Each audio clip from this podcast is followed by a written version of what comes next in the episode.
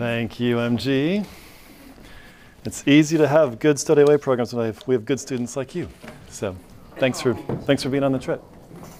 So thanks for letting me be here tonight. It's always a privilege and honor to come and, and speak to you all. And I figured it's usually good to talk about something that I've been thinking about, right? And not just something that I came up with two minutes ago, which could do, but that'd be bad, right? So, something I've been thinking about the last several weeks, and it has to do with a lot with classes that I've been teaching. So, kind of touches every class been teaching. I'm teaching a first year writing seminar in C.S. Lewis, teaching the Intro New Testament and a class called Jesus and the Gospels. And so, I'm actually going to mention all three of those tonight because the things that we've been talking about are kind of rattling around in my head a little bit, right? So, I want to start with the first year writing seminar.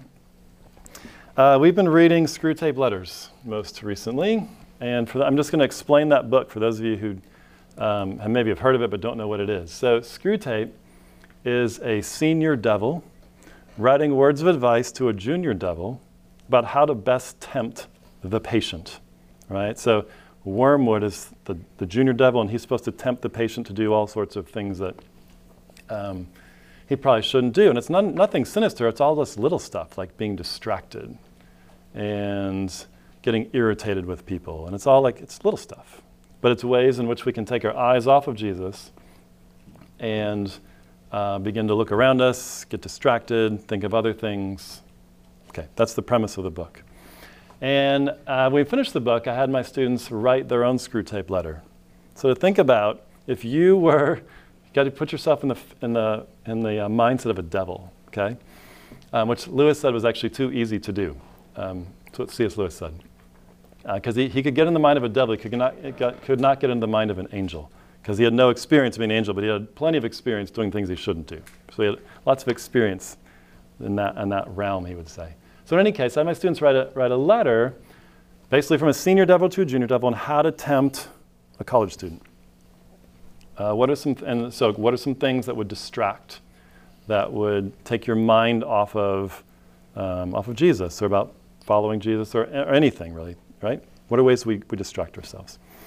What are ways that we tell ourselves lies? Those kinds of things.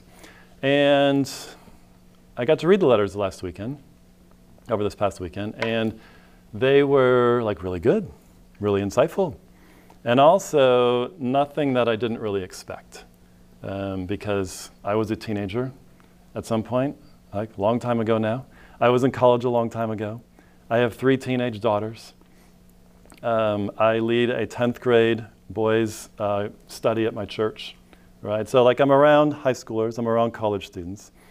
Um, but I want to tell you some of the general themes. And I have a hunch that all of you will be able to see yourself in at least one of these things. So, comparison. Like, how strong can comparison be, right? You compare yourself to someone else, and you end up looking small. You end up looking weak. You end up looking not the way you want, right? So the, the temptation to compare ourselves with others. Um, students talked about body image issues. They talked about anxiety. Um, they talked about feeling shame. Those kinds of things, right? And I think if you're honest, probably all of you have felt some one of those things in the last couple of years. And if you're really honest, probably in the last couple of weeks. It's my guess.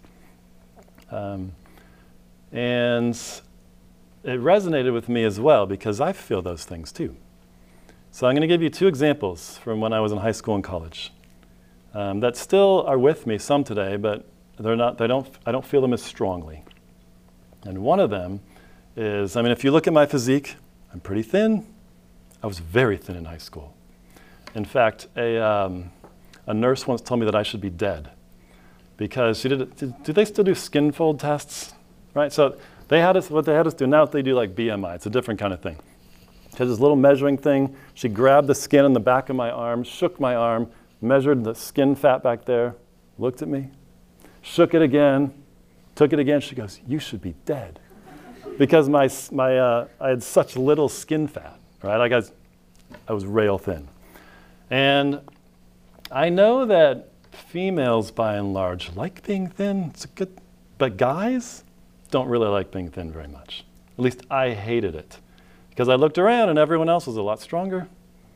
Um, um, I could lift a lot more. I went to the weight room the first time, I couldn't even lift the bar.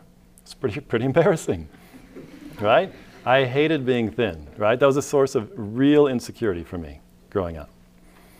Um, I also hated speaking in front of people, which is odd because that's what I do now. But I still don't like it, right? This is not something that I would choose to do. Um, but in college, I remember that I wanted to be a high school history teacher, or so I thought. And so I took all the education courses, took the history courses, met the guy I was supposed to student teach for my senior year of high school, then, or senior year of college, and then dropped out of education because I was terrified of being in front of people. Terrified. I don't know if you've felt that before, but I can still like taste that fear. Can you taste fear sometimes? Like I, I can still actually taste that fear sometimes when I have to get in front of other people. It's not a fun feeling, right? So, all that to say, when I read these letters from my students, it resonated with me, right? Because I think we all can put ourselves in those shoes. That we can feel insecure, that we can be anxious, that we can feel shame. That we, when we compare each other, compare ourselves with other people, we tend to come off um, not looking as good, in our own eyes at least. And what do you do when you feel those insecurities? Like, what do you, what do, you do? So, one thing that people do, and it's helpful, is what I would call the power of positive thinking. And so, you have confidence in yourself. You tell yourself that you're good enough, that you're smart enough. Doggone it, people are going to like you. Those kinds of things, right? And I think that that can be pretty powerful, right? It does help. It does help to think of, to change how we think of ourselves. Um, I'll give you an example. So I'm an introvert. Uh, I just, I prefer not being in front of people. um, I, I just I just get, I, do, I get drained by being in front of people. I don't hate it, right? I, I get drained by it. I get energy by being by myself for a while. And when I come into certain social situations, I did not have to do it tonight, but when I come into certain social situations, I have to say to myself, I'm an extrovert, I'm an extrovert, I'm an extrovert, right? Before I walk in, because I know that I have to talk to people and I have to like pump myself up to do it, right? Because it's not natural to me. If I'm in a big room with people, I prefer to like be on the side, just kind of listen, listen in. Right? So I know there's something that's like you can convince yourself of things, right? You can believe in yourself. Like that is powerful stuff. But I think if you were to take like the long view, if you were to kind of step step back and say, is that sustainable? I'm not so sure it's sustainable to always kind of be pumping yourself up and to always saying, I have to believe in myself. I have to be confident. Right? Which brings me to some other classes that I've been teaching. So, especially my Intro New Testament, but also my Jesus and the Gospels class.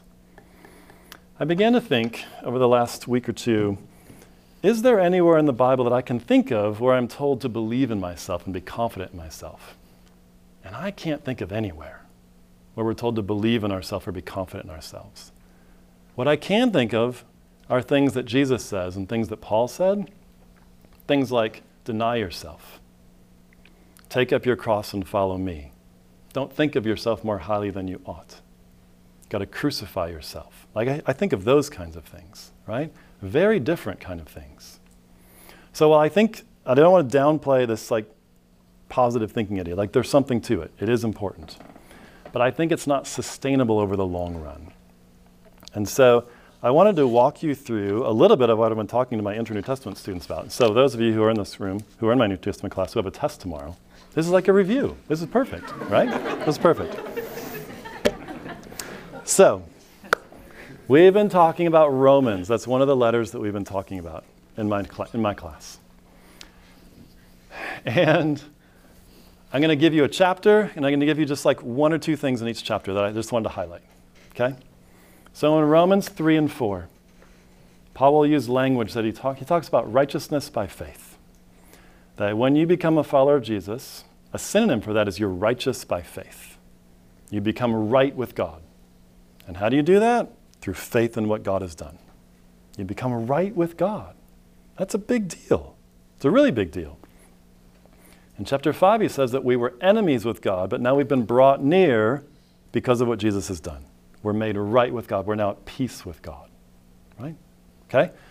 In Romans 5, he will use different language. Instead of using righteousness by faith language, he will use in Christ language. So he will say, Everyone is in one of two camps.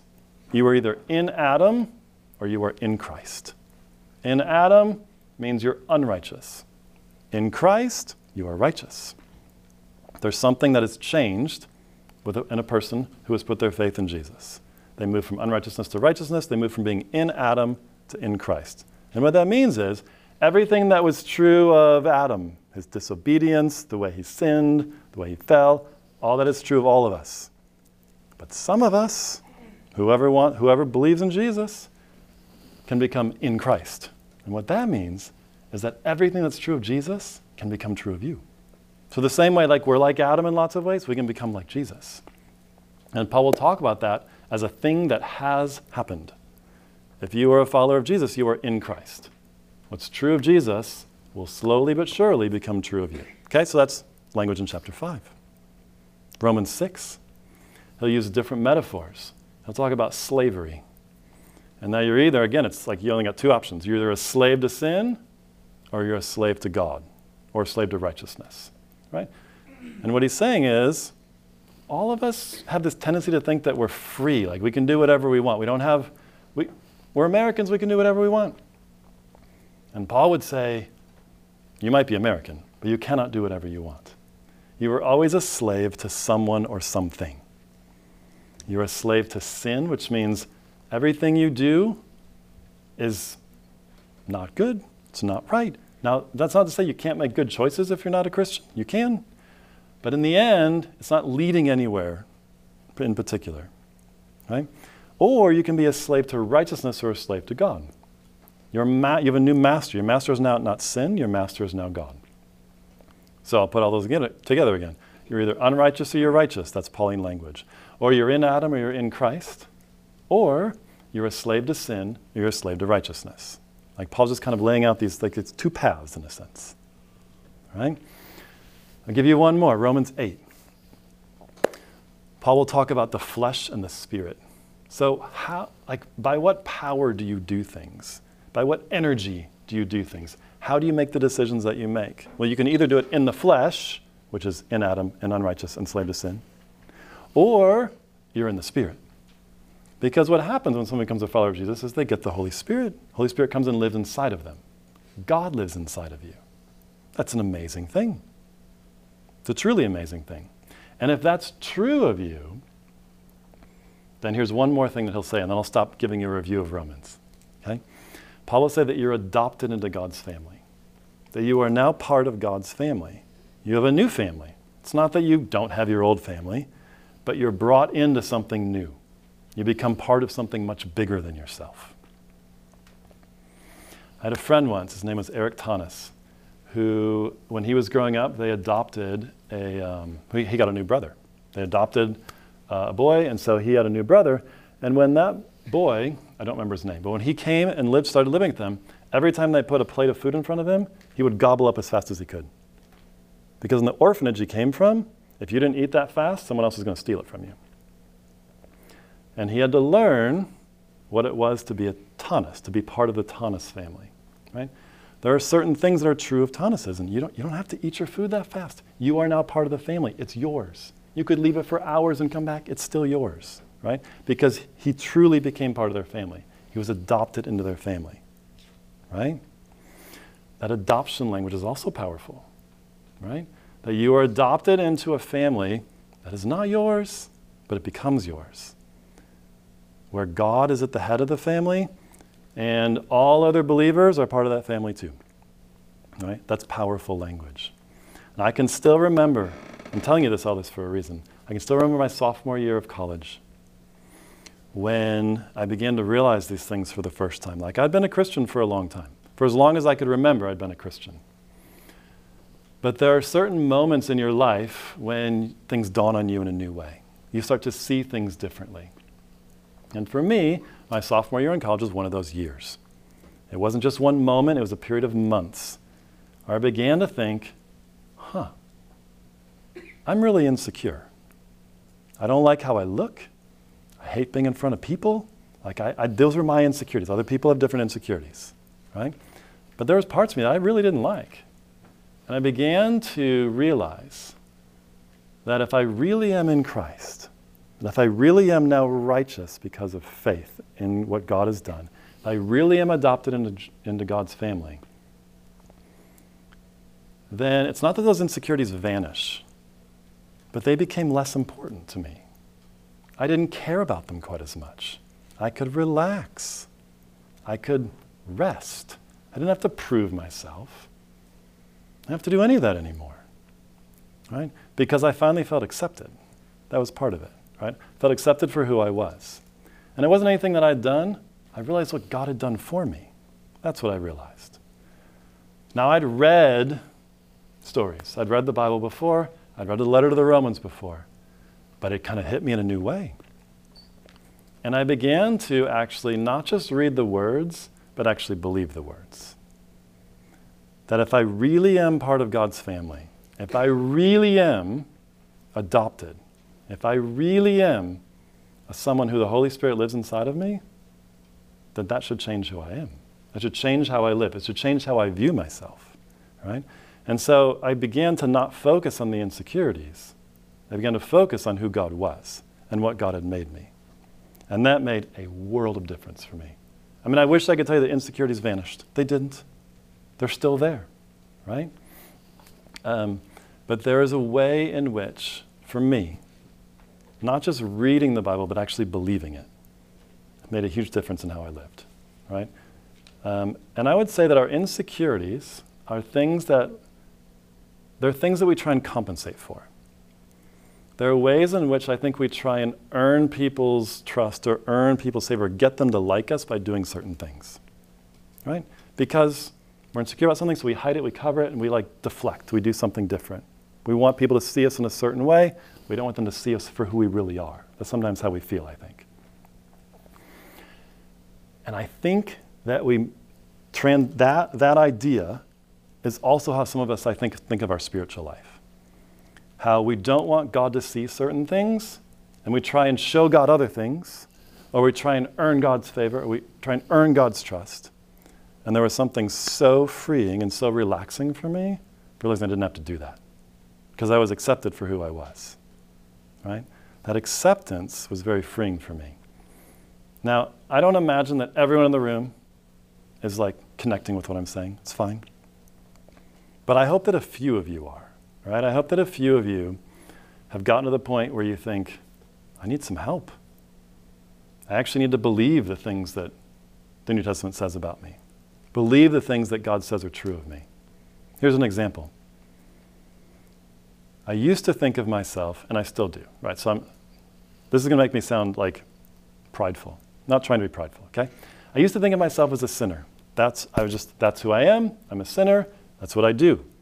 And if I think of myself in that way, then what choice do I have other than to sin? Right? If that, I'll just think, this is who I am. In the end, trying to resist temptation, I resist temptation, and then I'm like, forget it. I'm a sinner anyway. I'm just going to give into this, give into this temptation. But the New Testament doesn't often call us sinners. It does sometimes. But almost as many times as it calls us sinners, it calls Christians saints.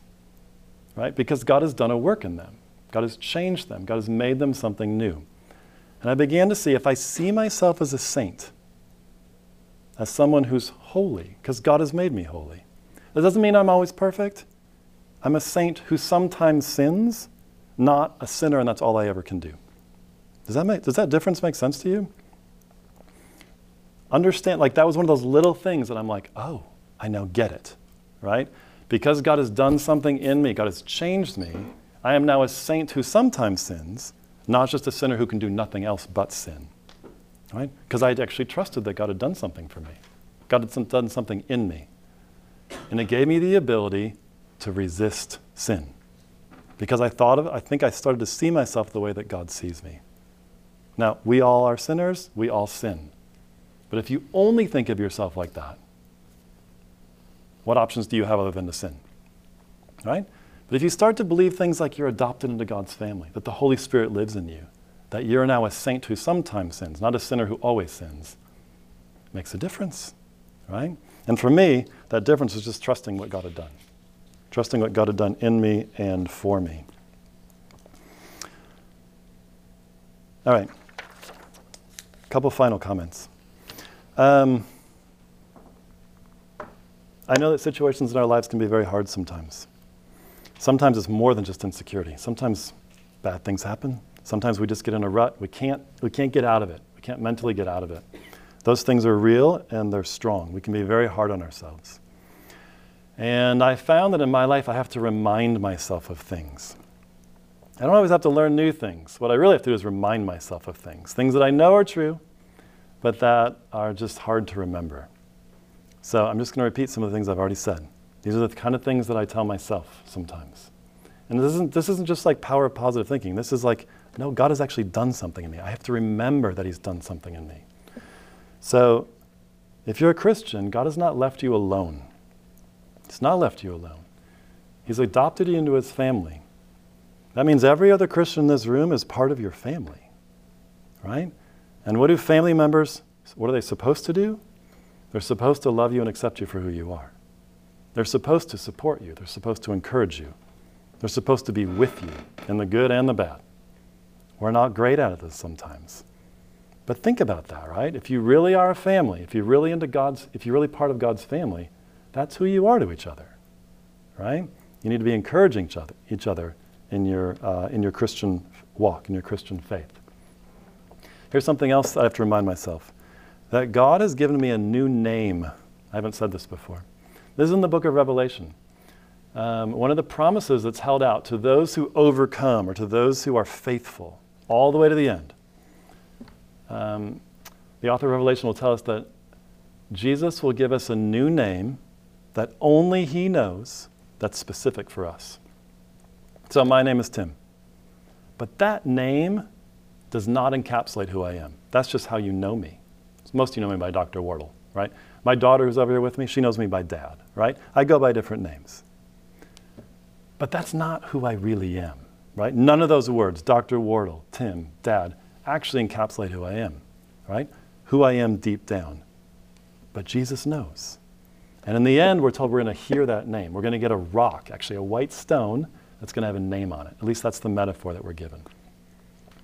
All that to say, God has changed you.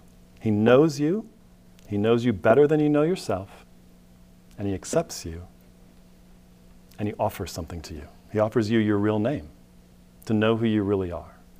Right? So that's another thing that I have to remind myself of. I have to remind myself that I've been given the Holy Spirit. That I'm not left alone in this world. That even though it feels like sometimes the struggle in life is real, it is real. I have to remind myself that I'm not left alone. That God has put Himself inside me to help, to help me think well, to help me live well, to help me obey well. All those things, right? And part of that, I think, is allowing the Spirit to work in us, right? To open yourself up to say, I can't always do this, but I know that you can. I know that God can, or the Holy Spirit through me can, right? Um, I think that's important. So, I've got, I guess, three, three closing short comments. Okay? So, to those of you who struggle with feelings of inadequacy, with comparison, with guilt, shame, those kinds of things, which I'm going to go ahead and guess is almost all of you, probably all of you, at some point in your life, right? One, I think there are moments in life where you just have to tell yourself that you're good enough, right? That is true. There's, there's, that's powerful. There's power of positive thinking. But I think there are also ways in which just telling yourself you're good enough, believing in yourself, is, is not going to be enough. In the end, I mean, it works for a while. But in the end, I think we need to let go of the illusion of control and just trust and the God is in control anyway. Right? We think we're in control, we're not. God is in control. And we need to remind ourselves of that. And we have to maybe say things to ourselves like, not only you are God, but are you also my Lord? You're my master. You're my Savior, right? You're the one that I need, right? It's not what, I'm, maybe if I'm praying, I should pray not to do what I want, but to but to pray that I'll do what God wants me to do. I mean, all sorts of this is just taking the, your eyes off of yourself and putting your eyes on Jesus, right? Self reliance, self confidence, self worth. All these words are, mean that I'm the center, right? And there's a way in which we need to stop looking at ourselves and look at Jesus. And here's the third thing then. I think when you do that, paradoxically, when you kind of lose yourself and say, I'm not worried about myself, I'm going to focus on Jesus, there's a way in which you can really find yourself. Because I think you become who you really are, become who you really were supposed to be, who you're created to be, right? The person that God made you. But when we, we can only get to there, I think, when we stop trying to be in control and give God control. Say, I can't do this, but you can. And I think we get our lives back in a sense, right? Because we're not trying to do things for ourselves. Um, we're, we're living for different reasons, and all of a sudden we actually become alive in new ways. I hope that makes some sense. Um, I'm going to leave you with two verses from the Old Testament that I really like. And they have to do with getting outside of myself, right? getting outside of myself and, and thinking, in, in theory at least, the way that God thinks. Right? So one of them is Jeremiah 6:16. And one of the things that Jeremiah says here is he says, Thus says the Lord, stand at the crossroads and look, ask for the ancient paths where the good way lies, and walk in it, and find rest for your souls. This idea of getting beyond myself, getting to a place where I have to ask. Ask where the good ways are. Ask for the ancient paths. And God will show me. Might not show me right now, might not show me in a week, but at some point I know He will. Right? But it's a way of getting outside of myself and asking God for guidance, God, asking God for help. So, asking for the ancient paths where the good way lies, and then not just to ask for it, but then to walk in it. Right? That's Jeremiah 6. And then Isaiah 30, 21. Isaiah says, And when you turn to the right or when you turn to the left, your ears shall hear, hear a word behind you saying, This is the way, walk in it. Right? There's this, there's a sense that we need to be shown the way. But once we're shown that, we need to walk in it. We need to do it. Right? I think that what it's, that's what it means to be a Christian. Um, to be shown the way, then to walk in it. All right. I don't know what happens next. But thank you for listening. And uh, I'll let whoever needs to come up uh, come on up. Thanks for, thanks for being here.